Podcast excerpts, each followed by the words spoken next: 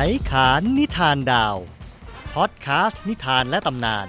ที่มาของกลุ่มดาวต่างๆ จากหลากหลายอารยธรรมทั่วโลกนำมาเล่าโดย วิษณุเอื้อชูเกียรติ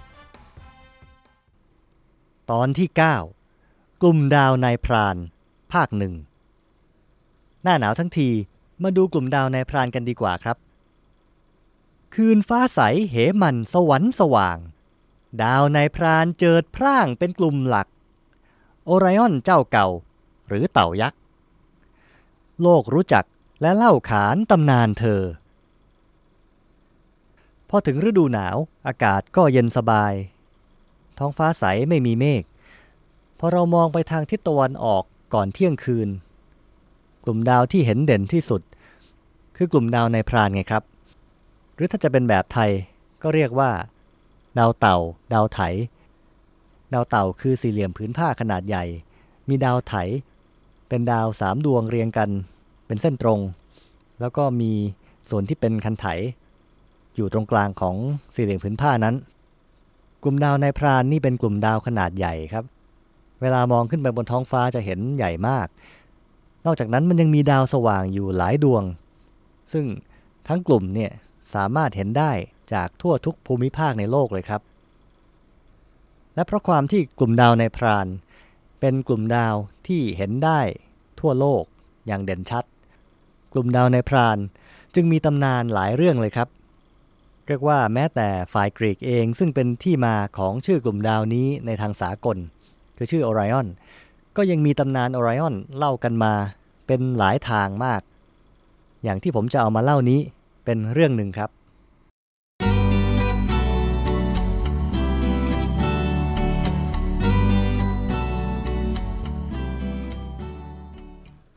ไรออน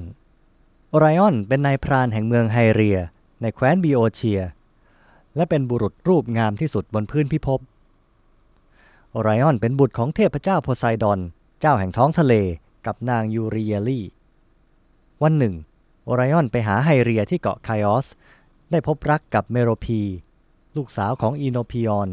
ผู้บุตรแห่งเทพไดโอไนซัสอีโนพิออนบอกแก่โอไรออนว่า เอาเถอะ ข้าจะยกเมโรพีลูกสาวของข้าให้แก่เจ้า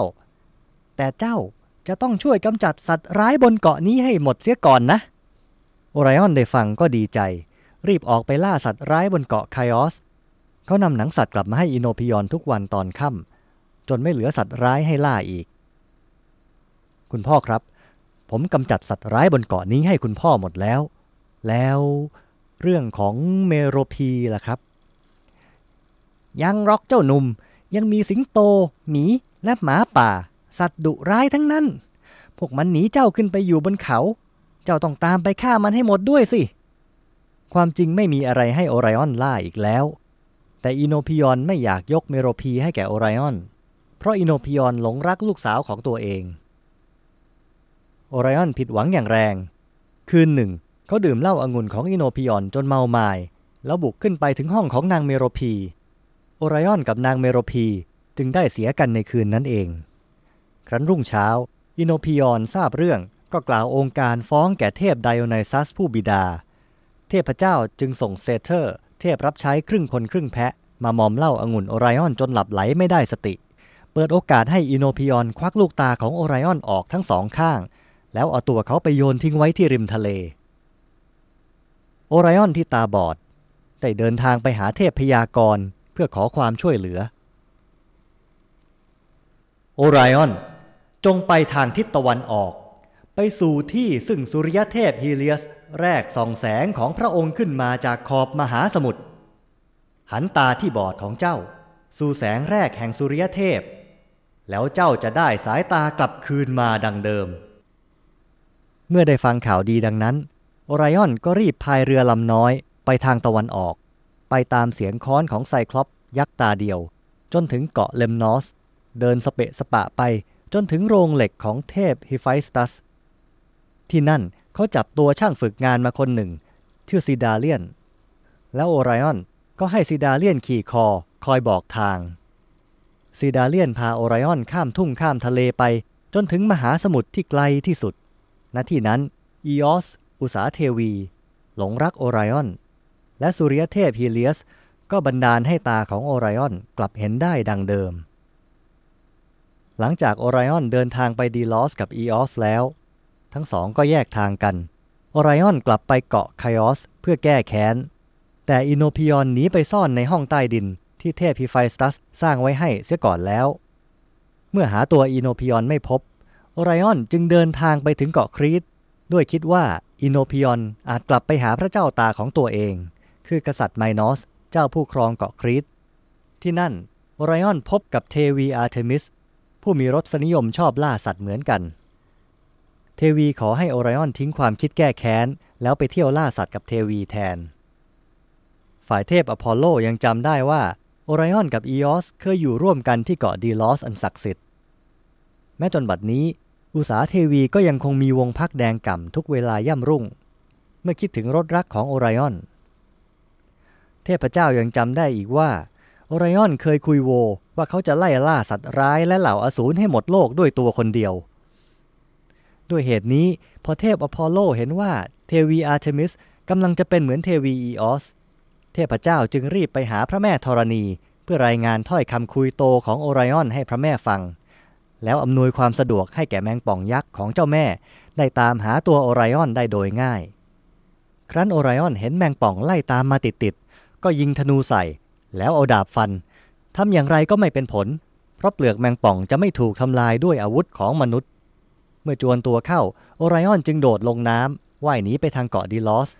หวังไปขอความช่วยเหลือจากเทวีอีออส เทพอพอลโลได้ที จึงบอกแก่เทวีอาร์เทมิสว่า น้องเห็นจุดดำๆที่ลอยอยู่กลางทะเลโน่นไหม ที่ใกล้ๆเกาะออทิเจียน่ะ นั่นน่ะ คือหัวของเจ้าวายร้ายแคนตาออน มันเพิ่งได้เสียกับโอพอส นักบวชหญิงในวิหารของน้องที่ไฮเพอร์โบเรียไง น้องยิงธนูให้ถูกหัวมันได้หรือเปล่า ถ้าไม่ได้ก็ไม่แน่จริง เสียชื่อหมดนะน้อง แคนตาออน ความจริงเป็นชื่อเล่นของโอไรออนตอนอยู่ที่บิโอเชีย แต่เทวีอาร์เทมิสไม่ทราบ เทวีได้ยินเทพอพอลโลบอกดังนั้น ก็รับคำท้าทันที เธอหยิบธนูขึ้นพาดสาย เล็งอย่างดีไปที่จุดดำๆกลางทะเลนั้น แล้วยิงออกไปถูกเป้าหมายไม่มีพลาด เทวีอาร์เทมิสว่ายน้ำออกไปลากตัวเหยื่อกลับขึ้นฝั่ง พอไปถึงกลับพบว่าเหยื่อของเทวีกลายเป็นโอไรออนที่ถูกลูกธนูพุ่งทะลุศีรษะถึงแก่ความตาย เทวีอาร์เทมิสโศกเศร้ามากที่สูญเสียคนรัก รีบไปหาหมอเทวดาแอสคลีเพียสบุตรของเทพอพอลโล ขอให้แอสคลีเพียสช่วยชุบชีวิตโอไรออนแอสคลีเพียสยอมช่วย แต่ยังไม่ทันลงมือ ก็ถูกเทพบดีซูสขว้างสายฟ้าใส่จนสิ้นชีพไปเสียก่อน ดังนั้นเทวีอาร์เทมิสจึงนำโอไรออนขึ้นไปอยู่บนฟ้า กลายเป็นกลุ่มดาวกลุ่มหนึ่ง และให้แมงป่องที่ไล่ตามโอไรออน กลายเป็นกลุ่มดาวเช่นกัน และคอยไล่ตามกลุ่มดาวของโอไรออนอยู่ชั่วกาลนาน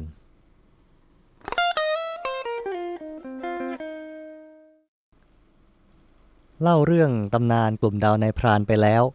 มีแถมเรื่องกลุ่มดาวแมงป่องไปด้วยเลย คราวหน้าถ้าถึงดาวแมงป่องก็ คงไม่ต้องเล่ายืดยาวอย่างนี้นะครับ อ้างถึงก็ได้ นั่นคือตำนานกลุ่มดาวในพรานของกรีกนะครับ ทีนี้ผมจะพาคุณผู้ฟังไปอีกฝากหนึ่งของโลก ไปที่เมืองจีนครับ ที่นั่นเขามองเห็นบริเวณกลุ่มดาวที่เราเรียกว่ากลุ่มดาวในายพรานเป็นสองส่วน ส่วนหนึ่งชื่อดาวจือ แปลว่า ปากเต่า ก็คือส่วนที่เป็นบริเวณส่วนหัวของนายพราน อีกส่วนหนึ่งชื่อดาวเซินตำราเขาบอกว่า แปลว่าดาวสามดวง อันนี้คือส่วนที่เป็นตัวนายพรานทั้งหมด รวมทั้งส่วนที่เป็นเข็มขัดนายพราน เป็นส่วนที่ไทยเรียกว่าดาวไถนั่นแหละครับ ทีนี้มาดูที่ดาวจือ หรือปากเต่า ดาวเรียงเด่นตรงนี้นะครับ บังเอิญตรงกับกลุ่มดาวจันทรคติของไทยพอดี เราเรียกว่า ดาวมิคาซิระ ลว่าหัวเนื้อ คือกวางชนิดหนึ่งนะครับ จะสังเกตว่าทั้งไทยหรือแขก หรือฝรั่งหรือจีน ก็พร้อมใจกันมองดาวเรียงเด่นตรงนี้ ว่าเป็นส่วนหัว คือจีนมองเป็นปาก ฝรั่งว่าเป็นหัว คนไทยว่าเป็นหัวเต่า ทีนี้ก็ไหนๆก็พูดถึงมิคาซิระ มันมีเรื่องเล็กๆ เกี่ยวกับดาวมิคาซิระอย่างนี้ครับ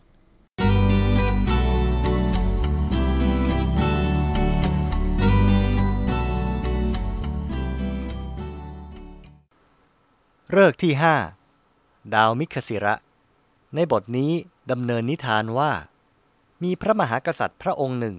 เสด็จไปไล่เนื้อในป่าด้วยพวกราชบริพาร มีนางเนื้อตัวหนึ่งท้องแก่ หนีผ่านพระราชานั้นไป และตกลูกตรงพระพัก พระมหากษัตริย์มีพระทัยกรุณาแก่ลูกเนื้อนั้น จึงให้ราชบริพารเอาไปเลี้ยงไว้ในพระราชอุทยาน และหมั่นเสด็จไปชมลูกเนื้อนั้นเนืองๆ จนถึงเหินห่างไปจากพระมเหสี พระมเหสีน้อยพระไทยและบังเกิดริยาลูกเนื้อนั้น ก็ลอบไปประหารลูกเนื้อนั้นเสีย ความทราบถึงพระมหากษัตริย์ ก็ทรงพระพิโรธพระมเหสีเป็นกำลัง และทรงอาลัยถึงลูกเนื้อนั้นยิ่งนัก จนไม่ทรงเสวย เลยประชวรพระโรคสิ้นพระชน หมู่อมรเทพปรารถนาจะให้เป็นตำนานคดีโลก จึงนำกำเนิดให้เป็นดาวฤกษ์ชื่อมิคสิระ รูปเป็นหัวเนื้อ ดังนี้ เพื่อให้ประจักษ์แก่ตาโลกว่า บุคคลมีจิตปฏิพัทธ์อยู่ด้วยสิ่งอันใด เมื่อถึงการมรณะแล้ว ก็ย่อมไปเกิดเป็นสิ่งนั้น เหตุด้วยนิทานบทนี้เป็นมูล จึงมีบทพยากรณ์ว่า หญิงชายผู้ใดเกิดมาเมื่อพระจันทร์เสวยมิคสิระเลิกแล้ว เมื่อใกล้ตายจะย่อมมีความทุกโศกมากนัก สิ่งอันใดอันเป็นที่รัก สิ่งนั้น จะนำมาซึ่งความทุกข์เมื่อภายหลัง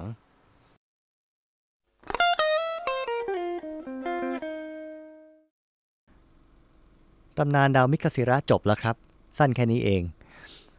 คราวนี้กลับมาที่เมืองจีน ดาวจือหรือดาวปากเต่านั้น เป็นดาวกลุ่มเล็ก มีดาวประกอบก็ไม่กี่ดวงครับ แต่ถ้าไปดูที่ดาวเซิน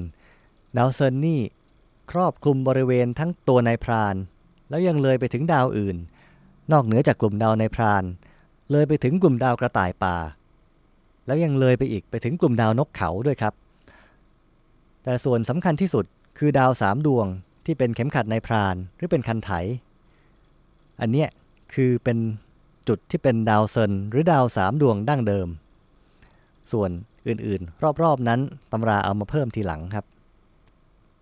เรื่องดาวเซนหรือดาวสามดวงนี่ผมเคยไปอ่าน เจอในสามก๊กแหละครับ ในเรื่องสามก๊กเนี่ยมีเรื่องการดูดาวทำนายทายทักอยู่หลายตอนครับ บางตอนก็บอกชื่อกลุ่มดาวไว้ด้วยซ้ำไป อย่างเช่น ตอนที่เราจะว่ากันนี่แหละ คือตอนขงเบ้งกำลังจะตายขงเบ้งได้ชี้ให้เกียงอุย ดูดาวประจำตัวในดาวสามดวงที่กำลังริบหรี่ ก็คือตรงดาวเซินหรือเข็มขัดในพรานหรือคันไถนี่แหละครับ ผมขอนำเรื่องสามก๊กตอนนี้มาเล่าให้คุณฟัง ในฐานะที่เป็นตำนานที่เกี่ยวข้องกับกลุ่มดาวในพรานนะครับ แต่ที่ผมจะเอามาเล่า เป็นฉบับที่แปลโดยวันไวพัฒโนไทย สำนวนอาจจะไม่เป็นไปตามแบบฉบับของเจ้าพระยาพระคลังหน แต่ก็มีดีตรงที่ฟังง่ายสำหรับคนสมัยใหม่อย่างเราๆ แล้วก็ยังเก็บรายละเอียดจากฉบับภาษาจีนได้ครบถ้วนกว่าด้วยครับ อย่างเช่น ในฉบับของเจ้าพระยาพระคลังหน ไม่บอกชื่อดาวที่ของเบ้งดู แต่ว่าของวันไวบอกไว้ชัดเจนครับ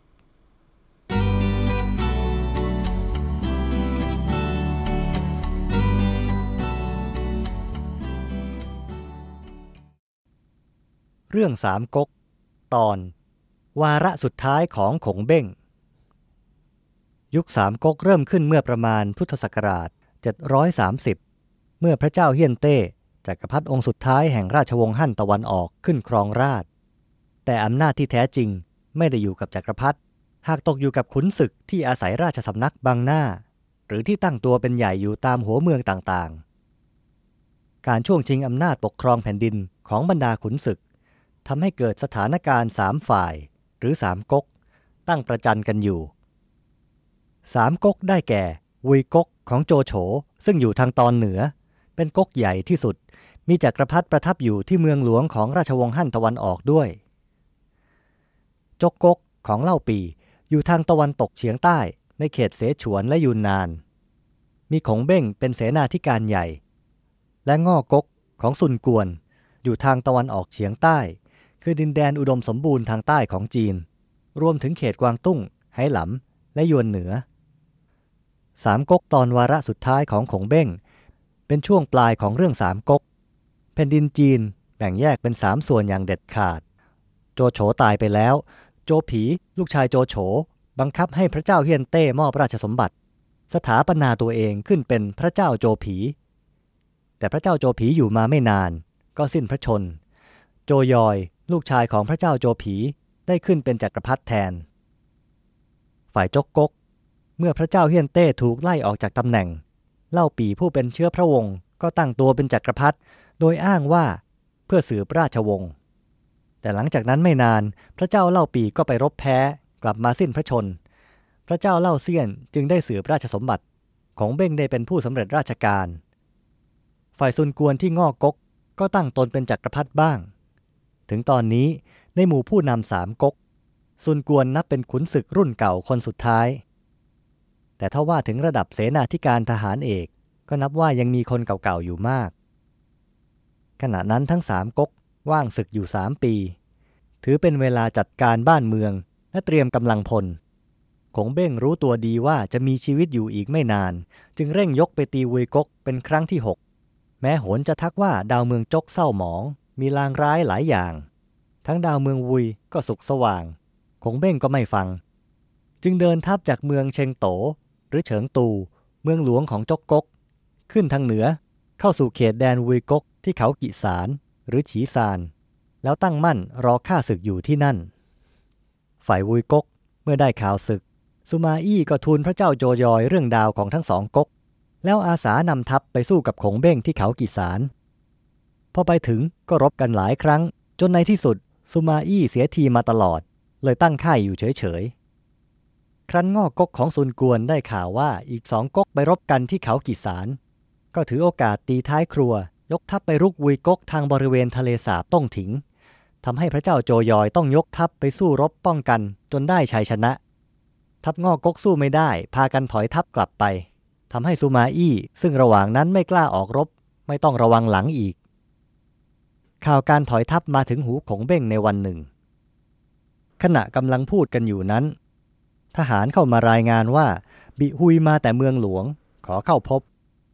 คงเบ้งจึงให้เชิญตัวเข้ามา บิฮุยบอกว่า เมื่อพระเจ้าโจยอยทรงทราบว่า ทัพเมืองง่อยกมาเป็นสามทาง ก็ทรงเคลื่อนทัพไปตั้งณเมืองหับป๋า แล้วให้หมันทอง เตียวอี้ และเล่าเซียว คุมทหารเป็นสามกองยกไปต้านศึก หมันทองใช้อุบายเข้าเผาสเสบียงทัพเมืองง่อทำให้ทหารเมืองง่อบาดเจ็บล้มตายเป็นอันมาก ลกซุน จึงมีหนังสือไปกราบทูลพระเจ้าซุนกวน ขอให้ทรงยกทัพมาช่วยตีกระนาบหน้าหลัง บังเอิญผู้ถือหนังสือถูกทหารเมืองวุยจับตัวได้ ความลับจึงแพร่งพรายออกไป ทัพเมืองง่อทำการไม่สำเร็จต้องเลิกทัพกลับไปเสียแล้ว ขงเบ้งได้ฟังดังนั้น ถอนใจใหญ่ ร้องออกมาด้วยเสียงอันดัง แล้วล้มสลบไป ทหารทั้งปวงช่วยกันแก้ฟื้นขึ้น ขงเบ้งหายใจสะท้อน พลางว่า ข้าพเจ้าวุ่นวายใจนัก โรคเก่ากลับกำเริบขึ้นอีก เห็นชีวิตจะไม่ยืนยาวเสียแล้ว ครั้นเวลาค่ำขงเบ้งพยุงกายเดินออกไปดูดาวบนท้องฟ้า ดูแล้วตกใจเป็นอันมาก กลับเข้ามาในค่าย แล้วพูดกับเกียงอุยว่า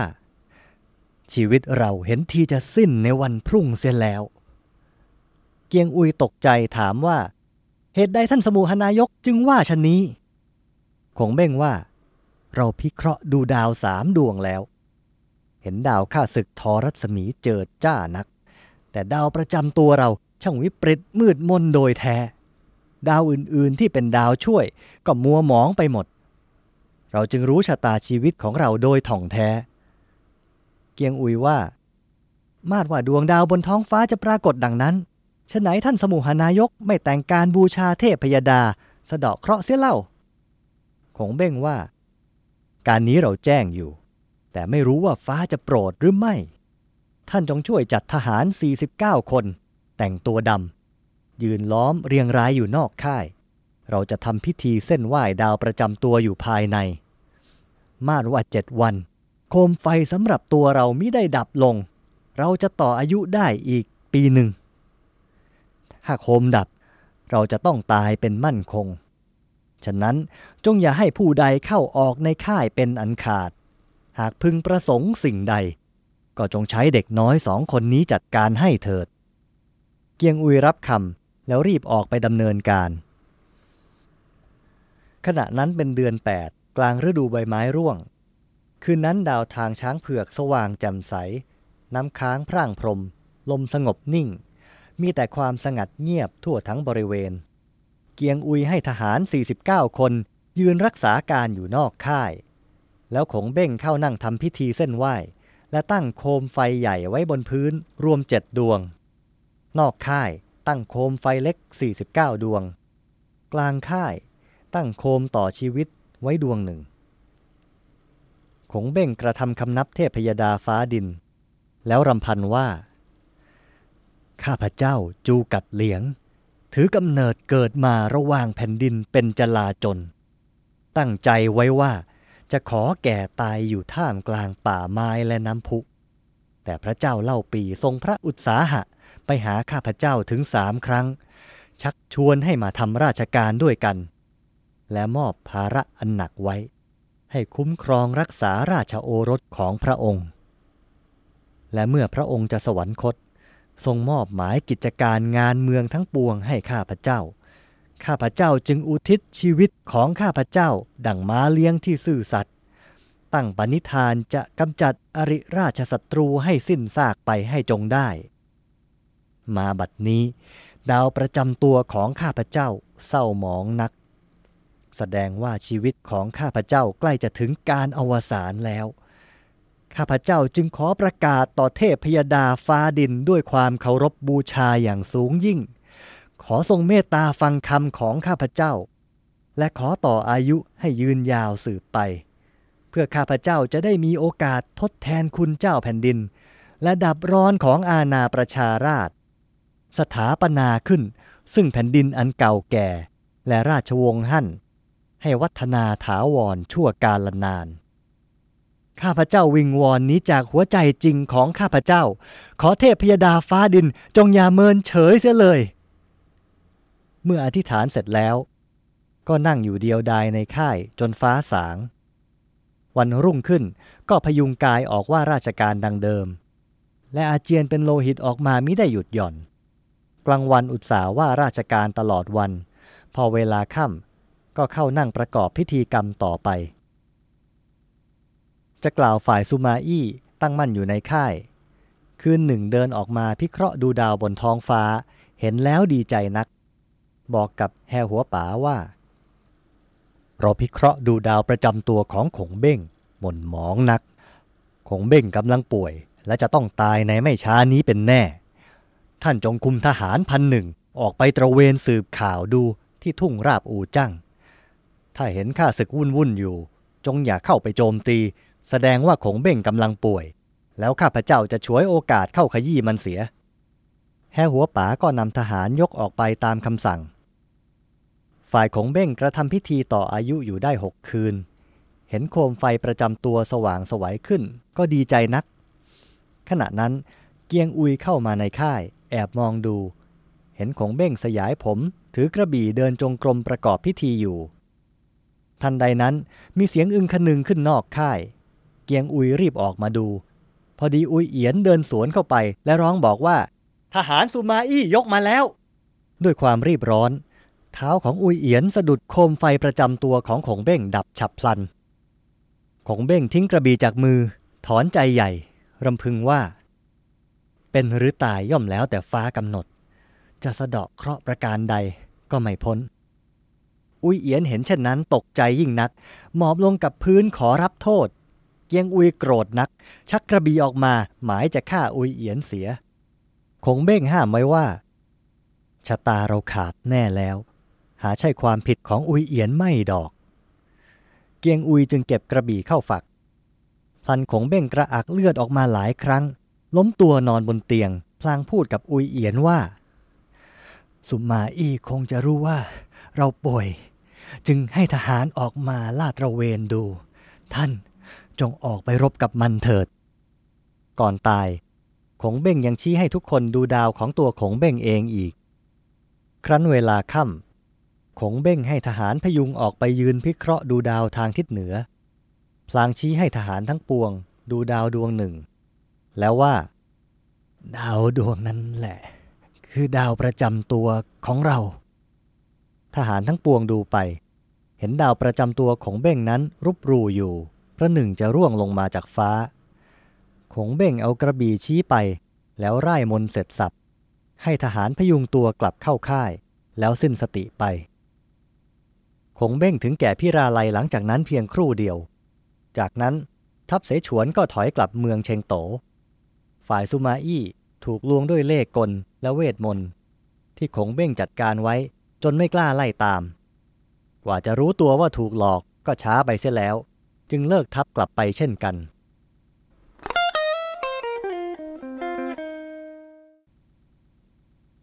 เขากีสารหรือฉีซานเนี่ยเป็นแนวรบสำคัญครับ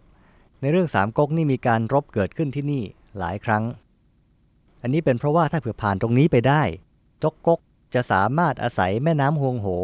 เดินทางไปทางตะวันออกเข้าตีเมืองลกเอียง เมืองหลวงของวุยก๊กได้อย่างสบายๆเลยครับ ของเบ้งได้พยายามรวมแผ่นดิน ด้วยการบุกวุยก๊กทางตะวันตก แล้วสัญญากับงอก๊กให้เป็นพันธมิตรบุกทางตะวันออกขึ้นไปทางเหนือพร้อม ๆ กัน แต่ไม่เคยสำเร็จสักที แต่ถึงยังไง ความสำเร็จอย่างหนึ่งของของเบ้ง ก็คือการทำให้กองทัพวุยกก ซึ่งใหญ่กว่ากองทัพจกกกหลายเท่านะครับ กลายเป็นฝ่ายตั้งรับได้ทุกครั้งเลย ถ้าของเบ้งมีคนมากพอ และพันธมิตรพึ่งพาได้จริงๆ ไม่แน่ บางทีประวัติศาสตร์จีน อาจจะไม่ใช่อย่างที่เรารู้กันก็ได้นะครับ แล้วอีกอย่างหนึ่งที่ผมค้นพบ คือในบริเวณดาวสามดวง ตามตำราเขาจะมีดาวอื่นที่อยู่ในอาณาเขต ดาวสามดวงนี้ นับได้ถึง 7 ชุดเชียวล่ะครับ บางชุดก็เป็นดาวเรียงเด่นประกอบด้วยดาวหลายดวง บางชุดบางชื่อก็เป็นแค่ดาวดวงเดียว มีชื่อเรียกต่างๆกันไป เช่น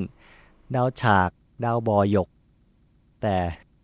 ที่สะดุดตาพออ่านเจอแล้วก็เออแปลกแฮะ ภาษาอังกฤษเขาแปลไว้ว่า toilet คือดาวส้วมนะครับ ดาวเรียงเด่นที่ชื่อเชอร์ที่แปลว่าส้วม เขาว่ามีอยู่สี่ดวงครับสี่ดวงนี่รวมถึงดาวแอลฟากระต่ายป่าเข้าไปด้วย กลุ่มดาวกระต่ายป่านี่อยู่ตรงใต้เท้าของกลุ่มดาวนายพรานนะครับ ถ้าเผื่อมองขึ้นไปในคืนที่ฟ้ามืดหน่อยจะเห็นไม่ยากเลย ทีนี้พออ่านเจอดาวส้วมที่ตรงนั้นแล้วทำให้นึกต่อว่า เอ๊ะ จะมีอย่างอื่นไหมเนี่ย ปรากฏว่ามีครับ มีดาวต่อลงมา เป็นดาวที่ฝรั่งเขาเขียนไว้ว่า excrement ดาวจีนชื่อสื่อ ถ้าให้ผมแปลง่ายๆ ก็ดาวอึไงครับ ดาวอึนี่เขาว่าเป็นดาวดวงเดียว อยู่ในกลุ่มดาวนกเขา เขาบอกชื่อไว้ด้วยครับ ชื่อว่าดาวมิวนกเขา ตำแหน่งของดาวมิวนกเขานี่ อยู่ใต้ดาวส้วม ซึ่งอยู่ใต้ดาวสามดวงพอดีเลย อ่านแล้วก็รู้สึกเออคนโบราณนี่ช่างตั้งชื่อนะแปลกอย่างนึกไม่ถึงเลยครับ มาเที่ยวนี้ผมเล่าตำนานเส้ยาวยืด แต่ว่ายังไม่หมดครับ ยังมีตำนานเกี่ยวกับกลุ่มดาวในพรานที่ผมอยากจะเล่าอีก ฉะนั้นจะขอยกยอดไปคราวหน้าแล้วกันนะครับ อันนี้เป็นกลุ่มดาวแรกที่ต้องมีสองภาค ที่ผมจะเอามาเล่าแน่ ๆ คือเทพปกรณำอียิปต์ ที่เกี่ยวกับกลุ่มดาวในพราน แล้วคราวนี้ไม่มีการแนะนำเรื่องทางดาราศาสตร์เลย เพราะรู้สึกยาวแล้วก็จะขอยกไปคราวหน้าเหมือนกัน แล้วส่วนว่าจะมีนิทานหรือตำนานอื่นอีกหรือเปล่า อันนี้ผมยังเรียบเรียงข้อมูลอยู่ครับ ก็ไม่แน่ใจอาจจะมีหยิบมาเล่าอีกก็ได้ ถ้าไม่ยาวไปนะครับไขขานิทานดาวคราวนี้ ฉลองตอนที่ 9 อย่างเต็มที่จุใจไปเลย ไม่รู้ว่าจะยาวไปหรือเปล่า คุณผู้ฟังคิดว่ายังไงครับ ถ้ามีความเห็นมีข้อแนะนำหรือว่าอยากจะเสนอแนะให้ผมเล่าอะไร เขียนถึงผมได้นะครับที่วิษณุ at ไขขาน in th v i s a n u at k h a i k h a n i n th สำหรับวันนี้ไขขานนิทานดาว และผมวิษณุเอื้อชูเกียรติ ผู้เล่านิทานดาวให้คุณฟัง ขอลาไปก่อน สวัสดีครับ